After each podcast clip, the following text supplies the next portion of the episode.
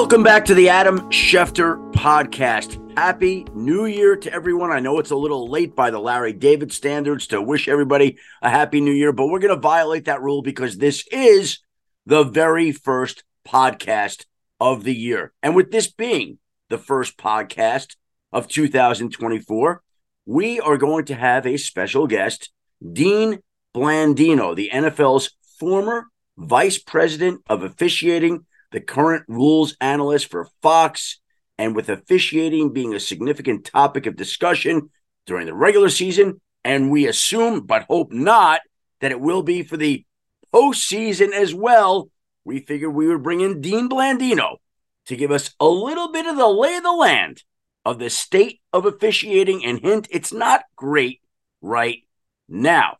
But before we get to Dean Blandino, my former colleague at the NFL, we will go first to the co host of the Fantasy Focus podcast, my friend, my partner, Daniel Dopp for the weekly six pack. Adam, what's up, baby? I got a question for you. Before we start the six pack, like you said, it is the beginning of the new year. I want to start off this way real fast. If I remember correctly, when we left off this podcast over the holiday, you told me that you and your daughter were off to go do something very special. Ah. And that was that both of you were going to be working on Christmas Day. I just wanted to ask you, what was the Schefter's holiday like knowing that you and Dylan both got to do something very fun over the Christmas holidays like you talked to us about before we w- went on to a break? Daniel, thank you for remembering that. It was awesome being on the field at Arrowhead Stadium with her, her being the sideline reporter for Nickelodeon. And again, she's going to be the sideline reporter for the Super Bowl in Las Vegas for Nickelodeon, making her officially the first Schefter ever to work an actual Super Bowl game. I've done pregame shows, I've done postgame shows. I've never actually worked a Super Bowl. She will this season, and we were together on Christmas Day in Kansas City along the Raiders sideline, which is where she was stationed. And it was unbelievable. You're talking to the players during the game. We had some conversations with Daniel Carlson as he was trying to kick the ball in the net, and we were in his way multiple times. I remember going into the tunnel to walk in there during halftime to try to defrost a little bit because it was very chilly. When we walked out, I happened to walk right next to Davante Adams in the tunnel, walking out to the field, wished him Merry Christmas, said hello. And I said to him in that tunnel, if you remember, Davante, let's keep it moving through this tunnel. That was the tunnel uh. where he had the exchange with the ESPN independent contractor last year. And I didn't know how he'd take it, but he actually left. He enjoyed that. We went out, watched the second half and it was memorable. And the last observation I will tell you about standing on the sidelines in Kansas City for five hours with my daughter that day in about 34, 35 degree temperatures where it was raining, winding, snow, sleet, rain, whatever, the whole thing. We got back to the hotel that night, Daniel, and my body was stiff and creaky beyond words. I am not meant to stand on a sideline for five straight hours in the cold and rain like that. It took me about a day to recover until I was at the national championship game Monday night. And I volunteered to work that day from there, make that my work base for ESPN, which we'll get to a little bit. But I stood up all day, and it's not a complaint. It sounds like a complaint, right? But the point is, I'm not physically well equipped at my age to do that anymore. Like I was on my feet from 8 a.m. till 11:30 p.m. And I'm going to tell you right now, I'm paying the price as we record yeah. this in the morning. Like it is not simple to do that. I did that it. for years. I I don't know that I can do that anymore. So I imagine and assume I'm gonna have to be with Dylan on the sidelines at the Super Bowl. I don't mm. know if hmm. there's like aerobics or calisthenics or yoga or Pilates classes that I have to take before then to get ready for that. But we got to do something to get in shape for the Super Bowl because this body's not responding to those long stints on the sideline. Gotta start doing some up downs, Adam. Get those thighs yes. ready for those all those standing like you're gonna be in. All right. Well, I, uh, am very glad to hear that. So awesome that the holidays went yeah. really well. I wanted to start with that, but you mentioned it. Let's do it. Topic number one for the six pack. Adam Schefter, you can't bury the lead. The University of Michigan, your beloved Wolverines, win the national championship over Washington in a pretty dominant fashion. The running game looked awesome. The defense was fantastic. What stood out to you about that win? Well, it was a funky game, Daniel. Michigan had a chance to really take the lead early and put it away and didn't, and allowed Washington to stay in the game. But here's a few things that to me stand out. Again, this was always a great group of Michigan men. It was outstanding. And I was fortunate enough to take Oz the Mentalist to Ann Arbor this summer. We spent a day around the program. I mean, you could just tell the quality of these kids. I was at a practice, spent some time with a lot of people there, and they're an impressive group. I'll tell you who else is impressive the fans of the University of Washington. I had my son and my daughter with me, and as we sat down, all of a sudden, I have not been in the stands for a football game in a very long period of time. And we sat down there, and I'm like, oh my God. I just started thinking about all the NFL videos I had seen this season of one drunk fan after another getting into one fight after another at football games. The thought never occurred to me until we sat down, and I'm like, oh my God, I'm now in that environment, in that atmosphere. Mm-hmm. And I've watched some of these videos and I've wondered and been concerned for the safety of some fans at football games. Now, again, you don't think anything's going to happen, but again, that's you just got to be aware. The point I'm making here is that we were in a predominantly Michigan section, and we had some Washington fans in purple in our row. And after Mike Sainristil picked off that last pass, and he's a great player, Mikey Sainristil. After he picked up that last pass, the Washington fans started exiting and they stopped in front of me, my son, and my daughter as we let them out of our row and congratulated us on the Michigan win, complimented us on how that team played that night. Wow. And told wow. us to enjoy the victory. And then in the airport, when we saw more Washington fans, it was the same. And I said to some of the people that we flew home with, I'm like, that was a great group of fans. Like, wow, they were really nice and civil and polite. And they said the same thing. So here's my big shout out to the fans of the University of Washington. Mad respect for the way you carried yourself, like sportsmanship, classy. That was impressive. And I don't know whether we were isolated, but I was impressed with the way those fans handled themselves. And the last thing I'll say about it was we talked about me debating whether to go there or not. And I was able to do it because it was an ESPN ABC game. It's on ABC all day, like ESPN all day. So of course I could do everything that I'm going to do. If I'm going to be on Get Up or First Take or the Pat McAfee Show or NFL Live or Sports Center, I can just do it from there. So this to me, as I sat there during the day in NRG Stadium, felt like the ultimate convergence of all my worlds. Mm. Here I am tracking all the coaching situations in the NFL, which is very intense and very stressful and very unfortunate for a lot of people going through it, frankly. I'm doing live shots all day. I'm waiting for Michigan to play for the national championship. I'm waiting for my son and daughter to arrive at the stadium. And I thought, wow, this is really cool. Now, I will say, I was so swept up and focused and intense on the coaching situation that it was hard to detach and let myself absorb the convergence of all these things. The thought did occur to me many times. I don't know that I fully processed and enjoyed it as much as I should, but I was aware of it, Daniel. Sure. That we can say. So my takeaways were great job by the Michigan football team, classy group of players, coaches, and staff members who deserve this. And I know people are tweeting out cheaters. Give me a break. Go home. Cut the cheating tweet crap out. That's ridiculous. Seriously. Come on, man. Classy Washington fans and honored to be able to give that experience to my son and daughter so that they could share that because it was something that we'll always remember. And I was at the 1989 national championship that Michigan won in basketball in Seattle with my closest college friends. I was at the 2024 Michigan National Championship with my son and daughter. And really, in the end, Daniel, that's how life should be. That's pretty cool. That is very cool, Adam. All right, topic number two, then, Adam Schefter. If Michigan wins the national championship, obviously Jim Harbaugh is going to be welcome to come back, I would assume. But Michigan is not the only place that would be looking for him to come and coach their team. What do we hear about Jim Harbaugh's future within the NFL potentially? Well, Daniel, he did everything that he set out to do. That's what Jim Harbaugh wanted to do build Michigan into a champion. They now officially are a national championship team. Team 144 wins in 2024. Michigan national champs. Great job. But look at Jim. Everywhere he's been, he's won. He took the University of San Diego to consecutive 11 and 1 seasons. He turned around the Stanford football program and won the Orange Bowl. He went 44 and 19 as a head coach in the NFL and reached the NFC championship game three times as a head coach.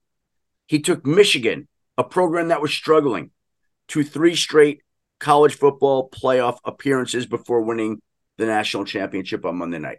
So people can say Jim is quirky. People can say he's sometimes eclectic. People can say he cheated, which is a bunch of BS still, because I don't believe he was aware of it. That's me. Call me naive. But you cannot argue that he has had great success everywhere he's been.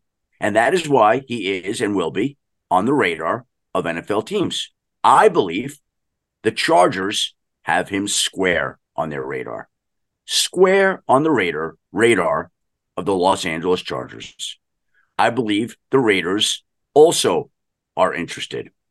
I believe the Atlanta Falcons could be interested. And couldn't you see him going to Atlanta and drafting JJ McCarthy? And I would rank them in that order of interest right now. And these things are subject to change Chargers, Raiders, Falcons. Now, let's see if any other jobs open. Let's see how this all develops. But going into the process, that's how I would rank the NFL team's level of interest in Jim Harbaugh.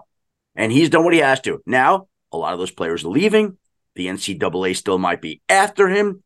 There may never be a time that is more ripe for him to leave Michigan than right now. And so Jim is unpredictable, and you never know what's going to happen with him. Mm-hmm. But if I had to say what I think will happen, my guess is he'll wind up leaving because he deserves to, because he's interested in doing that. And I would guess, guess, emphasizing guess one more time, Daniel, that it happens because I don't know. There were people who thought he would take the Vikings job two years ago. There were people in the Michigan football building that I was on the phone with. They're like, he's taking the job, he's taking the job, take it. And guess what? He didn't take, the, job. the job. Yeah. And last year, he was down the aisle with the Broncos. And then before they got to the altar, he bailed. So let's see how it plays out. But my guess is he's done what he set out to do, and that ultimately he does leave to go to the NFL. And we'll see how that plays out now.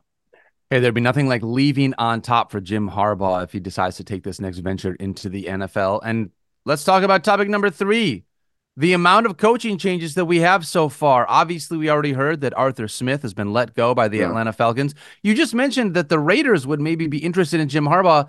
Just as a fan, Adam, that kind of bums me out because I've been so in on this Antonio mm-hmm. Pierce story. He looks perfect for that franchise and everything he's done as their interim head coach. But I just want to ask you, what kind of coaching changes are we looking at now that we are through the regular season? Well, Daniel, as we tape this Tuesday morning, after I am off, not my red eye flight, but my pink eye flight. Yeah. Landing at 5 a.m., which is brutal. Brutal. Um, we have five openings. Now, again, I want to emphasize we're taping this at a time we are waiting for smoke in the chimney in Foxborough, Massachusetts. And that could happen as we tape this. That could happen later today. That could happen the end of the week. We don't know when the word of Bill Belichick will come down. My guess as we tape this is that the two sides will part ways and we'll see if they ultimately do. But until they do, there are 24 years, nine championship game appearances, six Super Bowl titles.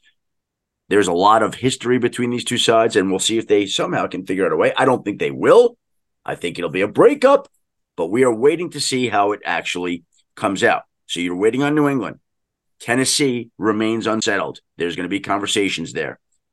I know Pete Carroll says he doesn't want to retire, but does Seattle just stand pat and run it back, or are there any issues? We'll see. I don't know how that will play out, but we're watching from afar and waiting to see. Sure. And I still think in Chicago that it's not final yet that Matt Eberflus will be back. We'll see. Could be, could not be. And then there are the playoff teams, all the playoff teams that are out there. What if there's a team that goes one and done, crashes and burns, doesn't play well. I think the focus and pressure and scrutiny and criticism always go to that particular head coach. So, again, we've got five as we tape this. Six probably will be New England, but not done yet. Wait on the others. Again, I said seven to 10. I believe it'll come in at seven to 10, and we'll see how it plays out. We will see how that plays out, Adam. Always something that is very interesting to see how these teams are going to change once the season is over and they make all these coaching moves. All right. Topic number four, we got wild card weekend, and Adam, so many narratives. Oh my god, so many oh my stories god. are going on here. I mean, you, you got Matthew Stafford yeah. and the Rams coming on to take on the Detroit Lions and Jared Goff with that trade. You've got Mike McCarthy and the Cowboys playing the Green Bay Packers, the place where he used to be. You got the Deshaun Watson Bowl between the Browns and the Texans, featuring no Deshaun Watson. I mean, talk to me about wild card weekend. What are you looking for amongst all these crazy stories that we have within the NFL? You didn't mention Tyreek Hill going to play against the Kansas City Chiefs. You You're didn't right. mention Julio Jones playing against the Tampa Bay Buccaneers. you didn't mention some of the other reunions that are going to happen. But I will say this, Daniel, the NFL script writers clearly were working overtime to put mm. together this wild card weekend to have Matthew Stafford going back to Detroit. I know everybody, including myself, is focused on him going back to Detroit. And Matthew Stafford's wife, Kelly, posted video that they posted of his time of departure from Detroit. But how about Jared Goff going up against the Rams? Mm-hmm. That seems to be the less talked about story. And I would guarantee you that of those two quarterbacks, one harbors a greater grudge than the other. Now, that's not the makeup of Jared Goff, who's California chill and a cool guy, but he will never forget how that ended in Los Angeles. He made his feelings known to Sean McVay. And when we talk about breakups, those two sides were ready to break up, or at least the Rams were. And Jared Goff got blindsided. And nobody likes to be jilted in a relationship and have mm-hmm. their partner tell them they're not wanted or needed anymore and that the other side is moving on. Well, that was Jared Goff. Jared Goff gets a chance now to go up against a team that basically told him, We're done with you. We want you out of our organization. And that is something that I don't think as many people have talked about. As I just get a text from the Rams as we take tape this right now. On Ooh. cue, the NFL scriptwriters, I told you, they're working That's overtime right. this weekend, right now. and there is additional evidence of it right now, Daniel. Gosh. All right, Adam. I mean, honestly, part of this question for me is, and I'm with you. Everyone's talking about Matthew Stafford coming home to Detroit. Guess what? As a Lions fan, we all love Matthew Stafford. That shouldn't be the story. I'm with you on Jared Goff being able to have that narrative of going back and taking on Sean McVay, the coach that that would rather have Matthew Stafford than him. So I'm very invested in that one. But speaking of Jared Goff and these Detroit Lions, topic number five for me, Adam Schefter, is Ben Johnson. We're talking about all these coaches' moves. We're talking about guys that are going to have new jobs sooner or later. I feel like there is no offensive coordinator that has had as much buzz as anyone else in the NFL as Ben Johnson. What can you tell me about him and his potential future? I think he is right now the number one candidate out there. I think he's the true belle of the ball, somebody that multiple teams will be interested in hiring. Carolina interested in him again. Washington interested in him right now as their head coach. I'm sure everybody is interested in him. And last year, he turned down the opportunity to go to Carolina. I don't know Ben Johnson personally. In fact, we tried to get him on this podcast, and he, for whatever reason, was busy during the season. Get it, all good. Um, didn't get him. But my understanding is, you know, he doesn't love the media portion of the job. He loves the X's and O's and the scheming and the guys and the team and the organization. Doesn't love the media component, which as a head coach is going to be a big part of your job. So that's something that he's going to have to learn and grow and adjust to. Just, I think, again, it's so important every day, but it doesn't change the fact that he will be the guy that everybody wants. And I would be surprised without knowing him if he didn't take one this year, just because he's going to have so many teams after him. He's going to have so much interest. He's going to have so much money waved at him. And I, if I were the Detroit Lions, I would think that I would be in a position to be losing my offensive coordinator, that there's a real chance that that's going to happen this year. And it's not one of those scenarios, Adam, where it's just like, hey, just pay that offensive coordinator all the head coach money that everyone else is offering him, right? Like teams aren't going to do that. They're not going to stick around and, and keep an OC at too much money when they feel like they can bring someone else in to be able to continue to move this offense forward. I think that he is the guy that teams are going to want, and offenses are key. And if you get Ben Johnson, your offense is secured as long as he's a head coach for that respective franchise. Yep. Uh, I believe this is the year he takes the jump. All right. Well, that's a bummer for me as a Lions fan. However, the playoffs are not over, so maybe he can still help us win that elusive Super Bowl. Topic number six, Adam Schefter. Let's talk about the MVP of this league. There are two guys to me that kind of kind of make this be a, a race between themselves. To me, it's Lamar Jackson and everything that he has done with the Baltimore Ravens, mm. and Dak Prescott and the unbelievable way that he has played this year for the Dallas Cowboys. I know there was talk about Brock Purdy and Christian McCaffrey and everybody yeah. else was good, but Adam, it feels like those two guys are the guys that are at the top of the MVP convo. When you look at this, who do you think is going to be the MVP at the end of the season, or do you have a thought as to which way it should go? Well, I, am going to say this to you: uh, I'm not a voter. I'm glad I'm not a voter. Um, but when you look at this, it's a situation where those are the two names, Lamar Jackson and Dak Prescott. And it certainly seems like Lamar Jackson's gotten all the public support, can't yeah. argue, and Dak Prescott has gotten a little less. Well, I just want to give you some numbers here, Daniel. Okay? okay. Break it down. Let's go to the data for further checkpoints. Dak Prescott played 17 games this year, Lamar Jackson 16. Dak Prescott was 12 and 5, Lamar Jackson was 13 and 3. Dak Prescott completed 69.5% of his passes, Lamar Jackson 67.2. Passing yards, Dak Prescott 45-16, Lamar Jackson 36-78. Passing yards per game, Dak Prescott over 265, Lamar Jackson 229. Passing touchdowns per game, Dak Prescott 2.1, Lamar Jackson 1.5. Touchdown percentage, Dak Prescott 6-1, Lamar Jackson 5-3. Interceptions, Dak Prescott nine, Lamar Jackson seven. Total mm. turnovers, Dak Prescott 11, Lamar 13. Rushing yards, and this is the big difference Dak 242, Lamar 821. But QBR, Dak Prescott 72.6, Lamar 65.3. The point is, is that in every metric, in every category, except rushing yards, which is valuable, Dak Prescott has outplayed and outperformed Lamar Jackson. Now, Lamar Jackson's got that mojo, and mm-hmm. he does have the Ravens in a number one seat. So I can't argue with that. All I'm doing is pointing out to you that Dak Prescott's numbers are better, by and large, than Lamar Jackson's. So while there are voters out there saying that Lamar deserves it, you can easily make an argument for Dak Prescott and the Dallas Cowboys. Now, again, it's also the MVP of the regular season. So Dak has the chance to do something in the postseason that's more meaningful than any MVP award that he could win. Let's see if he is up to the challenge in an offseason where he's expected to get a new contract and is going to crush it there anyway. Gosh, I can't imagine at that point being able to figure out Dak Prescott, who came into the season. We were talking about him. Mike McCarthy, do you remember this at the beginning of the year, Adam? Mike McCarthy said, We're going to run the ball. We're going to run the ball. We're going to run the ball. We want to run the ball. They talked about how they were going to do that over and over. Now we're talking about Dak Prescott in the MVP conversation with the way that he has played quarterback. He has been unbelievable this year. Hopefully, he gets a whole bunch of money going into next year because he has absolutely earned it. And Dak Prescott also was a part of the game, officiated by the Brad Allen crew, where there were any number of huge calls that impacted oh. the playoff season race. I don't mean to remind you about that, Daniel, but you know the deal, it right? Hurts. And so Dallas comes out on top there.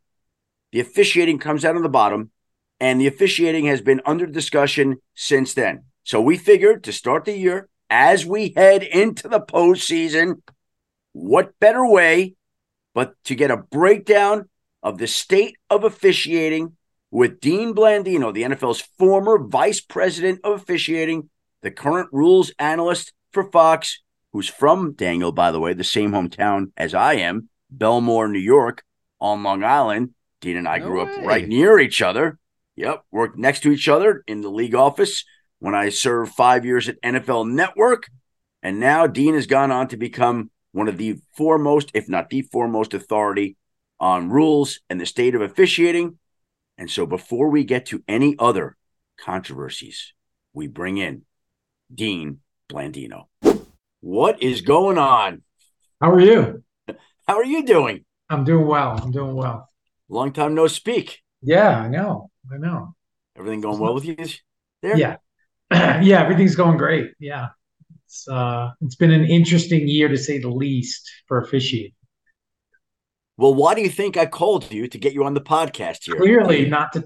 We weren't. We weren't. We're not talking uh, badminton. So, I, well, I we, we, we, I, I could have asked you about the fact that we're both from the same hometown, Bellmore, right. Long Island. I could have asked you about your stand-up comedy career. I could have asked you about our near adjoining offices at the NFL. That's right. I could have asked you about lunch in the cafe, bumping into. I could ask you about a lot of those things, and maybe we will get around to that too, Dean. But we will start with the state of officiating going into the postseason because I don't know that there's ever been more scrutiny or that the scrutiny's ever been this high on the officials. And I'm curious to know if you agree with that and how you would assess the state of officiating right now. I, I totally agree. The scrutiny is at an all time high, and I don't see it getting any less, right? The way the world is today with social media, and everything you think about like sports betting now and and all of these other things that that are impacting um, how people look at these games. And the officials are right the two teams and the officials those are the three groups that impact the outcome of games. And and quite frankly the officials the, the expectation is perfection. And we know that's not possible. But this year and i do feel we're at, at, at somewhat of a tipping point with officiating. I do feel like the league has taken some steps to address some of the issues with technology in game and allowing replay to come in and, and assist in, in different areas. But I do feel that the the on field product, the the actual officials themselves um, out there officiating the game, I think they may be relying a little bit too much on that technology, and it's getting away from some of the basics and some of the things that they've been doing their entire career. And now they're, well, they have somebody upstairs that can tell them where the spot of that foul was or can tell tell them where that ball went out of bounds. And and and I think that is leading to the overall quality of officiating on the field to to decrease. And, and that that's kind of what I'm seeing now.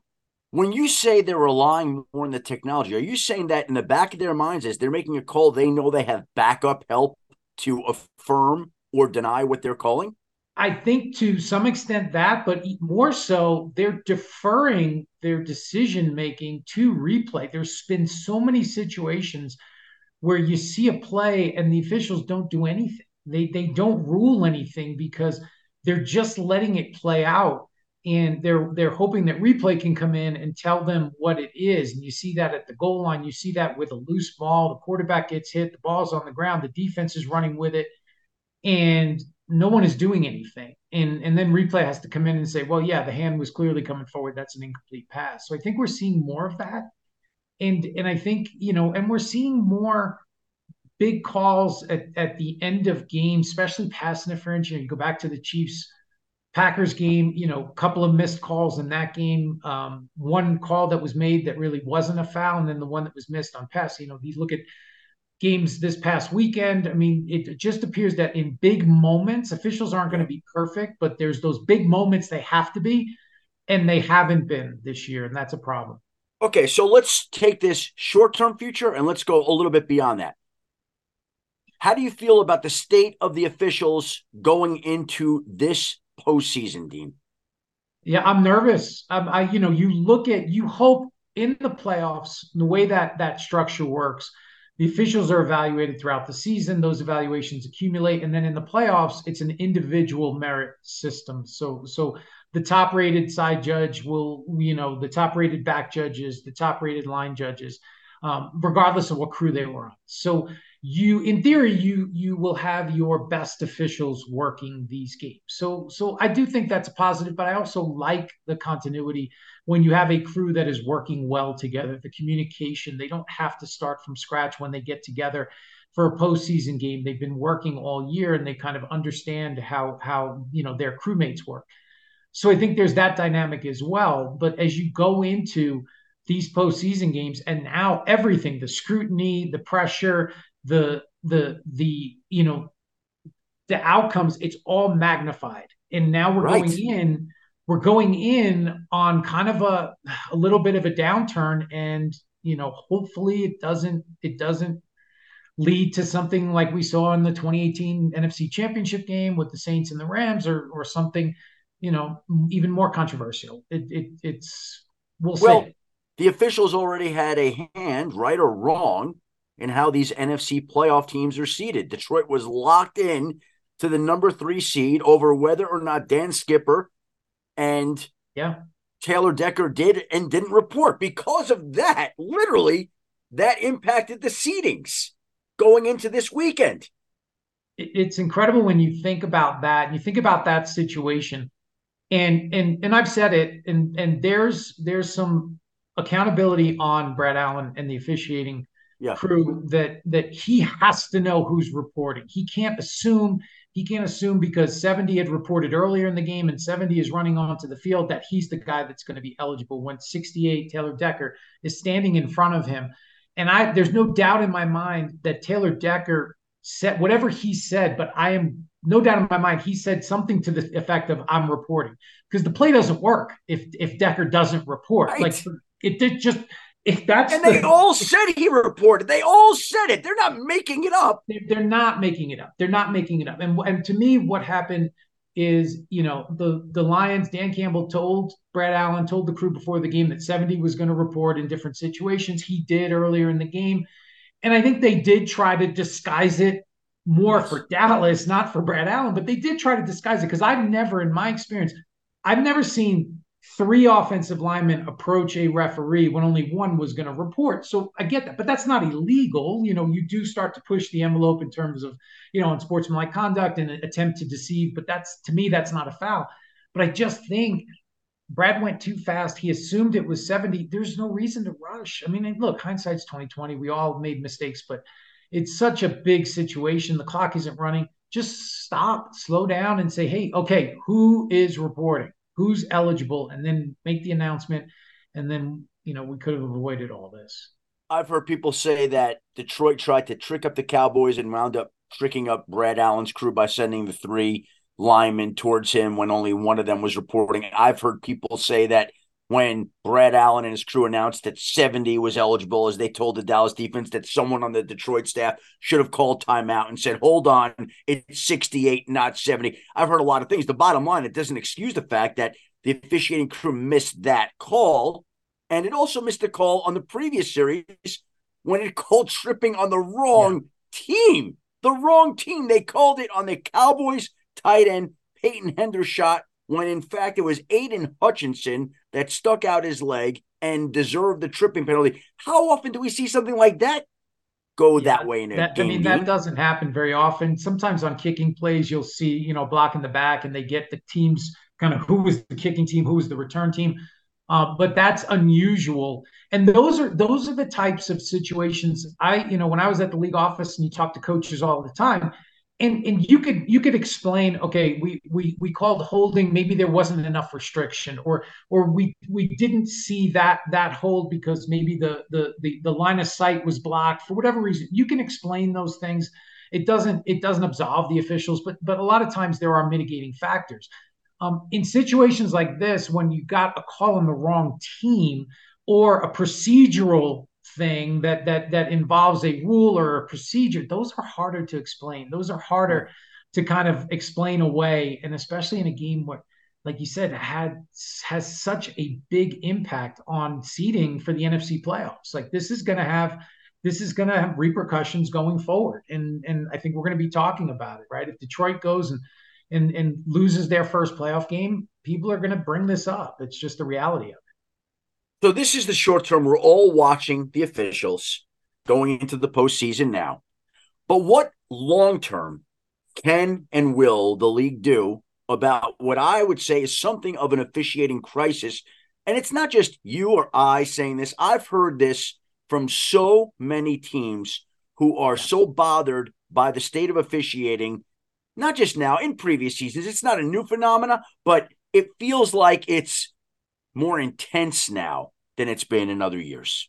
and, and I think you're exactly right. And that's the key for me. And I've been through this. I've been through these. This is the worst officiating ever, and that narrative yeah. that the media or, or or the fans, the public, and I get that and I understand that, but but it's the clubs that matter. And when the clubs feel that way, now you have a problem. And I think there's an onus on the clubs to not because look, and I've experienced this. If the playoffs go really well and there's no issues, Right. A lot of this dies down. And then we get into the competition committee and the league meetings and things. And it's not as it's it's it's you know, the emotion has died down and no one does anything, right? And we forget what happened for for 18 weeks of the regular season. And I, what I would hope is that the clubs can say, no, wait a minute, we have a problem. We have to take a look at the structure of the officiating department. How does it work? What is the communication between the competition committee and the officiating leadership during the season. Because we can't have officiating leadership out there dictating, changing things on the fly without competition committee direction. How are the officials being trained? How are they being hired? What is that structure? What is that process? And I think it's on the clubs to force the league office, not the other way around, the clubs to force the league office to take a good deep look at officiating and uh, and see where they can where they can improve. I have heard from so many teams myself who are frankly pissed off. I'm just telling you, they are. And I think they're going to try to enact some change. So if I turn to you, Dean Blandino, as somebody who once ran this department and knows this as well as anybody, what would be your recommendation for what the league can do to improve the state of officiating? Well, I think one of the it's low hanging fruit. I mean, to to to look at the official look, you've got to look at your staff. You've got to look at how what are our hiring practices? Are we getting the best officials? You know, how are we training them? What opportunities are we giving them to to get to that NFL standard? Um, all of that that's a heavy lift, and and that that has to take place. But I think the low hanging fruit, which the league they're they're so guarded when it comes to officiating and guarded in a way that when they, they don't want to admit mistakes, they don't want to, and I understand you can't come out every week, every game and say, here's 17 mistakes we made, yeah. because that undermines the credibility of your officials. But I think in moments like what happened Saturday with the Lions and the Cowboys, or other moments where if you can come out from a league perspective and say, we missed this call, here's why, this is what happened, and here's what we're doing to correct it. I think that it kind of takes some of the sting away. It doesn't change what happened, but I think people will respect that versus just doubling down and and and, and saying, no, we didn't make a mistake. We didn't. Do- Here's the pool report. Read the pool report. This is what Brett Allen said. Right. I don't remember, Dean, and tell me if I'm wrong. I don't remember the league saying we got that wrong and we need to do better. No, no, they've they've still stood by the fact that they got it right, and there's no 70 is not there's 70 is not going to report. He's he lines up in an illegal position if he reports. 68 is illegal if he doesn't report. So at least come out and say there was a miscommunication. Here's what led to it. We should have done this versus just like hey 70 reported. That's the end of it and we're moving on. Now, now you now you create conspiracy theories. Now you create this entire environment that has already been building throughout this season. And now there's not a lot of confidence going into the postseason. And like you said, the clubs are all pissed off, and that's that's a problem. I'd love to see the league acknowledge it. Listen, we could have done a better job communicating. We could have done a better job with this call. I've never heard that from an official. And, and even as somebody who has been a part of previous pool reports in the past, it always feels like the official is trying to justify what took place with some obtuse, ambiguous explanation that I don't understand or is confusing and further muddies the waters rather than just saying, there was a mistake. There was a mistake. It happens. It's human. The, the pool report is an antiquated. I, I never liked the pool report. I think it just it doesn't help. We never, you know, we never come out and say anything of real substance. It's just like you said, it's justifying what happened um, and I think it just it doesn't help. It, it, it actually it, it, actually exacerbates the whole situation. And I, I, think there's there's a better way to do it, uh, but I don't know if the league is gonna is gonna take those steps to put put some structure in place on that. So, in your mind, though, it's going to take the league stepping forward, which I think they have in the past, but they may be more vociferous about in the future to make it such that somehow they find a way to improve the quality of fishing. So, if we're going to find a way, what would be your suggestion? For me, and we always talk about full time officiating. Yeah. I, I don't think just calling them full time is is the answer, but I do think providing more resources, getting the right people in place from the top all the way down to the bottom in terms of and working with the competition committee. I do feel like we've got to get back to the best officials, training them up, teaching them, using technology when we can. But if we miss a pass interference call in the Chiefs Packers game, right, that's going to have a big impact on the outcome of the game. Why did we miss it? What happened? Are we not in position? look at the mechanics, look at everything that is happening today and say how can we improve? Look at all of our mistakes and say okay, what were the what were the common denominators? Again, was it positioning? Was it judgment? Was it and if we have officials that don't that don't meet the standard, we've got to turn over and we've got to make sure that we bring in new new officials that are ready to to meet that standard because it's not the scrutiny and the and the the importance of these games is not to it's not to lessen. It's only to it's only to increase and we you know we all have to get better you know it's funny you say that because i want to say this i have been outspoken about the way that the lions cowboys game unfolded and how the nfc seedings were established but i think by and large these officials people don't realize the incredible job that they do do in real time the speed of the game it's incredible but there are glaring examples of misses that stand out that generate the conversation that we're engaged in today and create the debate that's going to go on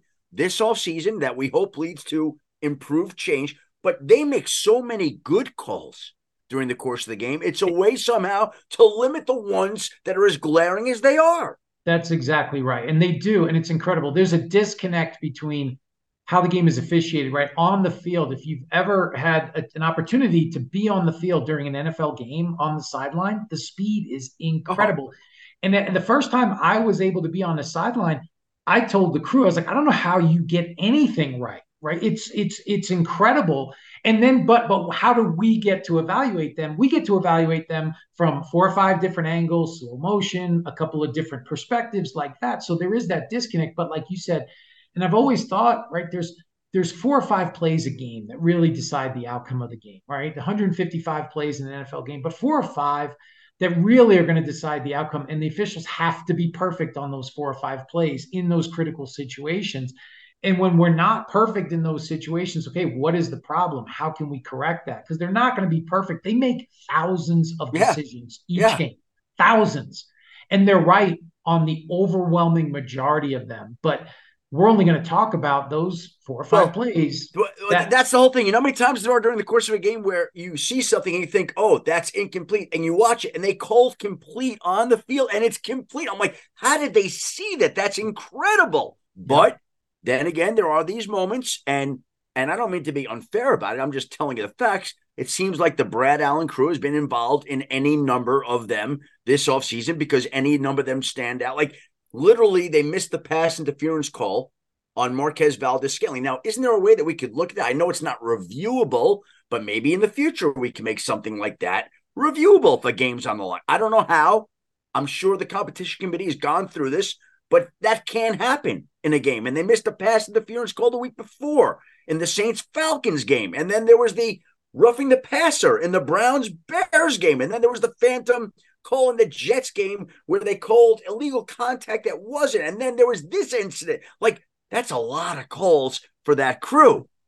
It is, and they've had a tough year, and then and there's no there's no sugarcoating that they've had a tough year, and that that happens, and sometimes it kind of snowballs, and unfortunately, the referee is the one we're going to remember, right? If you go back, I mean, it's like right. Phil Luckett. Phil Luckett had, you know, going back 20, 25 years, he had the coin toss and then there was these other situations that that as a referee he wasn't even involved in those calls but because he was the referee that everybody knows it followed him around and this will follow Brad Allen around and and that's the unfortunate part but these officials know they don't get into it they don't get into it for pats on the back and, and accolades because you don't get them you don't get them in this business. No. You're, you're only trying to you're only trying to mitigate mistakes you're only trying to reduce mistakes and the best and, and, and it's a it, it's a cliche but it's true right? The best officiated games no one even knows the officials were there we weren't we're not talking about them and you hope that the playoffs you have what 11 games like that Ooh. but but you know i don't know i don't know if that's going to happen if we have anything in the postseason that's even controversial oh boy and again that's why we're doing the podcast and you mentioned the all-star crews and I know the league feels strongly about this, but now that you have moved over from the league offices to the broadcast side, let me put it to you in these terms, Dean. If you had a great year on your broadcast, and then somebody else at your network had a great year uh, doing morning updates, and somebody else had a great year as a sideline reporter, and we took this all star crew who all were decorated together and put them on one broadcast in the end, when you didn't know how the other person thought or behaved or acted during the course of a broadcast, I don't know that that would be an advantage. If all of a sudden I'm doing Sunday Countdown with Mike Greenberg, who had a great year doing Get Up, and Stephen A. Smith, who's great on First Take, and Jeff Passan, who's been delivering excellent baseball updates, and Woj, and you put us all together because everyone had good years and we've never worked together before in a broadcast, I don't know how that would go. I'd I'd watch it. I'd love to see Woj talking about NFL. I mean that you know, but that's just me. But but you're right, and that's that's always been the debate about the All Star Crews. And actually, this is you know the league has kind of gone back and forth on this during my time. Crews, um, All Star crews. the the officials, their union, they prefer the All Star setup. They prefer that. Um, they they feel that the best officials should be working. That if you're on a crew that you have you're the you're the top rated side judge but your crew didn't have a great year they don't want that that that really good side judge sitting at home whereas another crew could have a great year but they've got a lower rated uh, back judge whatever it may be so I, I i think i see kind of both sides of it but i think that continuity of knowing hey i've worked with the same group of the same group of people all year there's going to be less of a learning curve there's going to be more there's going to be it's mm. going to be more cohesive at least initially when when you've worked with those people before this show is sponsored by BetterHelp. We all carry around different stressors. I do, you do, we all do, big, small. And when we keep them bottled up, as I sometimes have had happen in the past, it can start to affect us negatively. Therapy is a safe space to get things off your chest and to figure out how to work through whatever's weighing you down. It's helpful for learning positive coping skills and how to set boundaries. It empowers you to be the best version of yourself. It isn't just for those who've experienced major trauma. If you're thinking of starting therapy, give BetterHelp a try. It's entirely online, designed to be convenient, flexible, and suited to your schedule. Just fill out a brief questionnaire to get matched with a licensed therapist and switch therapists anytime for no additional charge. Get it off your chest with BetterHelp. Visit betterhelp.com slash Adam today to get 10% off your first month. That's BetterHelp, H-E-L-P dot com slash Adam. Two guys drove to work. Neither guy wore a seatbelt. One guy got a ticket. One guy didn't. The same two guys drove home. One guy wore a seatbelt. One guy didn't. One guy made it home. The guy not wearing his seatbelt didn't. Don't risk it. Click it or ticket. Paid for by NHTSA. Is there any way the league could convince you to come back and leave television and go work in the league office and run this? Because so many people miss you, truly, and you've done such a great job with that. And your name comes up every time. Can they pay Dean Blandino enough money to come back and leave Fox and go back to the league offices to go do the job that he had done in the past? Is that even an option, Dean? I, I, love look i love the nfl that's i started there i started as an intern i was 23 years old it was yeah. my first job out of school that's my, been my life i love i love the nfl i would always i would always listen i would always want and i'm and i'm i'm humbled and flattered that people think that because believe me it wasn't perfect when i was there then it wouldn't be perfect if i came back but i do think that there's some things that could be corrected i would always listen I've got a number in mind. I don't know. I don't know. We'll see. We'll see. Either way, it's pretty good for a Bellmore boy yes. to have gone from the mean streets of Merrick Road and Sunrise Highway to the league office, now to doing television. Could you ever have imagined your no. career going like this to where now you're on television with an officiating background. How does all that happen, Dean? I don't know. It's so it's so bizarre. Like you said, Bellmore hanging out on at Newbridge Road Park and and and Been doing, there. you know, and just playing, loving sports and playing my whole life and not I didn't know anything about officiating. I didn't know just just from playing sports, the refs were the refs and and that was it. And the NFL had, you know, I sent my resume and this was back even before the internet was a big thing. And, you know, so you sent a letter and and and they called and had a couple of internships available, and one was in officiating. And I interviewed with Jerry Seeman, who was the head of officiating at the time, and he, I guess, he liked me, and and the rest was history. It's just, it's. I feel like it chose me. I didn't choose it. Well, that's funny. I think a lot of people in their respective professions feel the exact same way. So, how does then one get an internship at the NFL, immerse himself in officiating to the point where he now is an expert in that subject? How does that happen over the years, Dean? Yeah, I think it was, I knew because I didn't have an officiating background, I knew I was going to have to do something to stand out. And that was going to be learn the rules back and front and just and just immerse myself in the rule book talk to as many people as i could. I was blessed with good people around me that took an interest in my career that helped me. And i knew that that was going to be my path. Um, and and that allowed me to you know be in the room with the officials and have those conversations. And they yeah they could question that i never officiated but they couldn't question my rules knowledge. And then and then in 1999 the league brought replay back. I was heavily involved in that process became a replay official and and again just continued to work and and was blessed with great opportunities took those opportunities and uh and now i get to go on tv and and explain explain rules to uh, millions of fans, which is still surreal and crazy when I get text messages from friends that I haven't heard from back in Mepham High School, and they're like, "Hey, I just heard you in my living room," and they, you know, so it's it's definitely surreal. It's almost like somebody, right? If you go to study the law and you go to law school, you immerse yourself in the law. You just happen to immerse yourself in officiating to the point now, again, where you are one of the leading, if not the leading, foremost expert in this particular area. What has been the biggest thing that has surprised you about working in television, which you certainly were not trained to do, but you've now gone on to do with your officiating knowledge? Yeah, I think the biggest transition and the biggest hurdle was you don't have a lot of time. You you you've got to. I mean, we've had multiple games. Like Sunday, we'll have. I think we'll have four games in the early window, three in the late window, and so you've got multiple games that you're monitoring. You have to see a play, formulate your your thoughts, and the producer gets in your ear. Okay, Dean, we're going to go to you, and then you know, and then Kevin Burkhardt or Joe Davis or whoever is going. Well, let's bring in Dean Blandino, and then you've got you know you don't have a lot of time between plays. So you've got maybe 10 seconds to articulate what you want you know the audience to know. And uh, and so that's been the biggest the biggest transition is just the timing of it. Because when you're in at the league office when i was making decisions in in in game day central right you've got more time. You can you can analyze. You can do more um, in that time. Now on tv it's quick and you've got to be on top of it. And there's a lot of focus involved. And and also just again the surrealness of going on the air and not you know i can't imagine the guys that that and gals that do this and and speak for three hours. Because you you make one you say one wrong word and the internet you know your your your, your social media they, they they miss nothing. So it's it's interesting.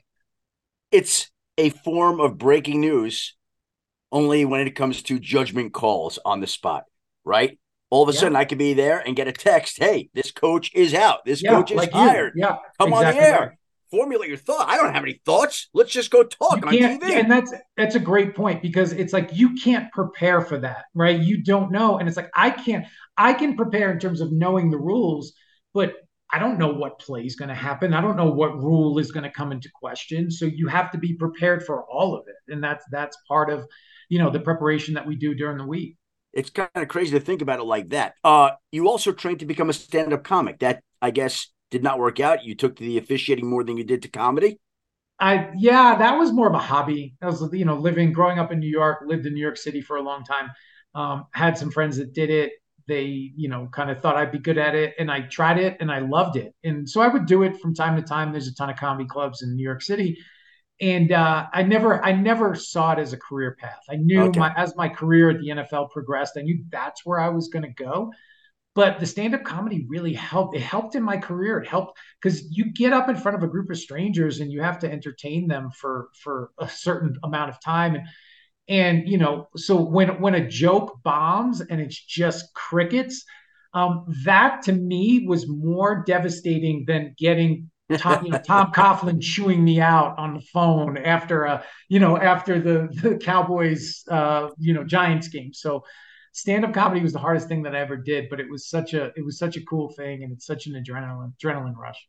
I remember the times in my life when I've been chewed out the most and the hardest by particular individuals. I could think of one time Sean Payton. I could think of the late great Jim Fassel. Yeah. Uh, who's the one guy that placed a call to you on a Monday morning irate, angry, that just stands out in your mind? There's a couple. Um, you know, Sean was great. I love Sean Payton, but Sean, he wouldn't wait till Monday. You know, there, there, his game would be at one o'clock on Sunday, and he'd call you at, at 405 and and and I'd be like, Coach, we got other games going on.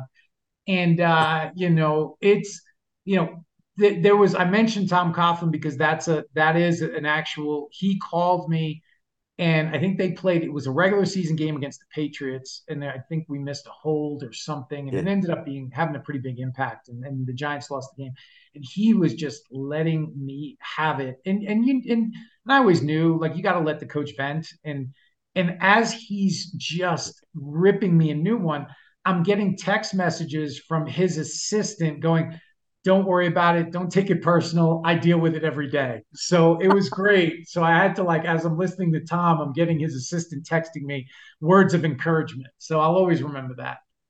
and before I let you go, Dean, just very quickly, do you think the tush push, brotherly shove? Yeah. What happens to that this offseason? I, you know, I think I've kind of gone back and forth on this. I just think there's so much that comes with this play.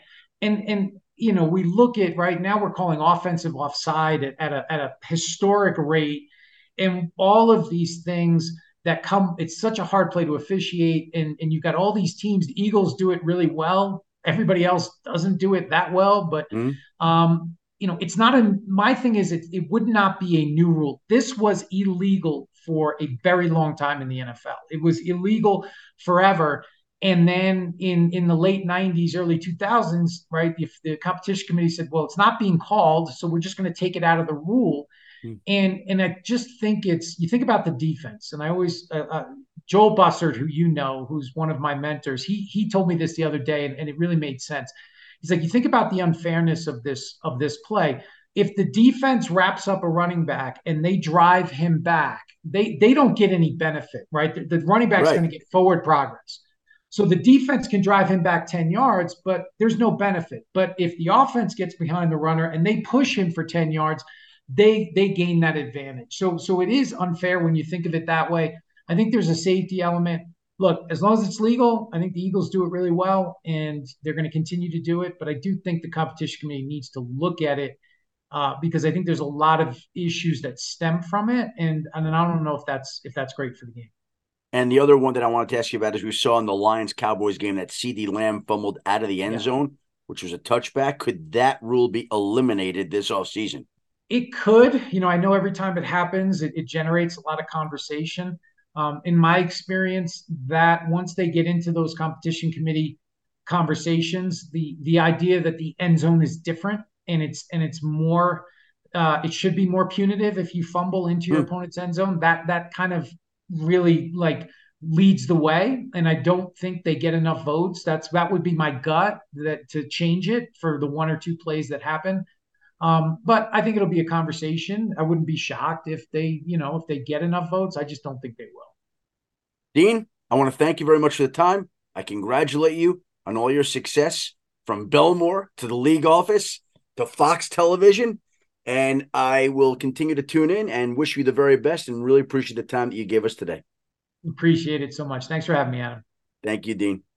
And there is Bellmore Boy and the NFL's former vice president of officiating, the NFL rules analyst for Fox, Dean Blandino, who obviously will be keeping a close eye on this postseason, as we all will be as well. And we kept a close eye on the regular season We've mentioned fantasy in this space many times. I know people don't care generally about other people's fantasy teams, but this is still an interesting story. For the very first time in my time at ESPN, my team in the 16 team War Room League advanced to the finals. And my team was pitted up against Stephania Bell's team. And I had all sorts of lineup decisions. And Daniel, sometimes you should just think less, react less, do work less, and let your team do what it's supposed to. But in the last weekend of the season, I decided to cut Jerome Ford to make room for Cedric Wilson because Jaylen Waddle, we didn't know that he was going to play, and I needed a wide receiver. So I cut Jerome Ford thinking I'm not going to play him on a short week against a tough Jets defense.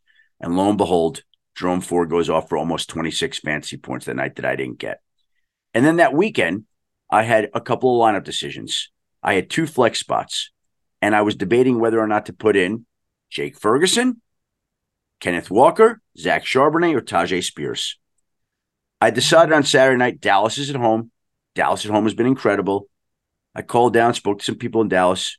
Jake is tight end one. He's in the game plan, all that. Yep, yep, yep, yep. Good. We're leaving him in.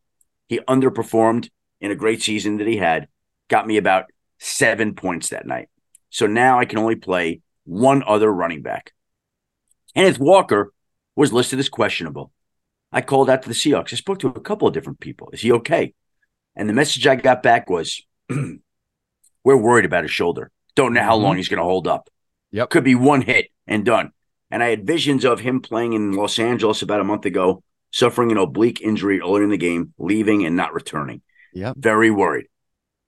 Zach Charbonnet, they love also would have played him, but Kenneth Walker is there, and if he does play and he does do well, then Zach Charbonnet is neutralized. So I split the baby or split the difference, or what's the phrase that I'm trying for? Or split the yeah, uh, split the apple, split the whatever it is. I, everything, yeah. I split it all, and I went Tyjae Spears. well, lo and behold, Kenneth Walker takes one of his very first handoffs that day, yeah, and scores a touchdown. The other wide receiver decision I had to make was in Denver. She had Courtland Sutton. He was out with concussion. I needed somebody to replace Jaylen Waddle and didn't feel entirely comfortable with Cedric Wilson. So I picked up Brandon Johnson. And I spoke to the Broncos. I'm like, Brandon Johnson or little Jordan Humphrey? And I was told Brandon Johnson. Brandon Johnson. And Brandon Johnson got tackled at the one, didn't score a touchdown. Little Jordan Humphrey reeled off a 50 yard touchdown reception. Long story short, if I had played little Jordan Humphrey after asking the Broncos, I would have won the championship. Kenneth Walker oh. took one of his first handoffs, went for a 25 yard or so touchdown. Tyjae Spears never scored. If I had played Kenneth Walker over Tyjae Spears, as I had all year long, I would have won. If I had left Jerome Ford in my uh-huh. lineup over Jake Ferguson, I would have won. You could come up with every scenario. If any one of them, after I make the phone calls to gather the intel that I did, had gone the other way, I would have been the War Room League champion. Instead, I over GM'd. And as I always say with fantasy, the more you know, the less you know. And so I GM myself out of a fantasy championship this year by not playing Jerome Ford, by oh. not sticking with Kenneth Walker, by going with Brandon Johnson over little Jordan Humphrey. Little simple decisions that cost me the 2023 ESPN Fantasy War Room title. So, to all those people who fell short of your fantasy championships, my condolences are with you. I understand your feeling. It is not easy. I was as magnanimous as the Washington football fans were on Monday night. I texted Stephania and her partner Rod Guajaro texted, congratulated them on their championship. It was a little salty inside, but yeah. that's the way it goes. There's, we're on to next year, Daniel, and we are right. on to next year here at this podcast as well. We want to thank Dean Blandino, the rules analyst at Fox. I want to thank you, Daniel, for moderating the weekly six pack. I want to thank our great producers, Christina Buswell and Sarah Abbott, and you, the listener, for tuning into another Adam Schefter podcast. Please join us again next week in this space. We'll be back with more information, interviews, insight, and I would imagine by then, I will guarantee by then, we will have resolution on the Bill Belichick issue and we will have further discussion of it in this very space. Until then, have a great week and enjoy Wild Card Weekend. Two guys drove to work. Neither guy wore a seatbelt. One guy got a ticket. One guy didn't. The same two guys drove home. One guy wore his seatbelt. One guy didn't. One guy made it home. The guy not wearing his seatbelt didn't. Don't risk it. Click it or ticket. Paid for by NHTSA.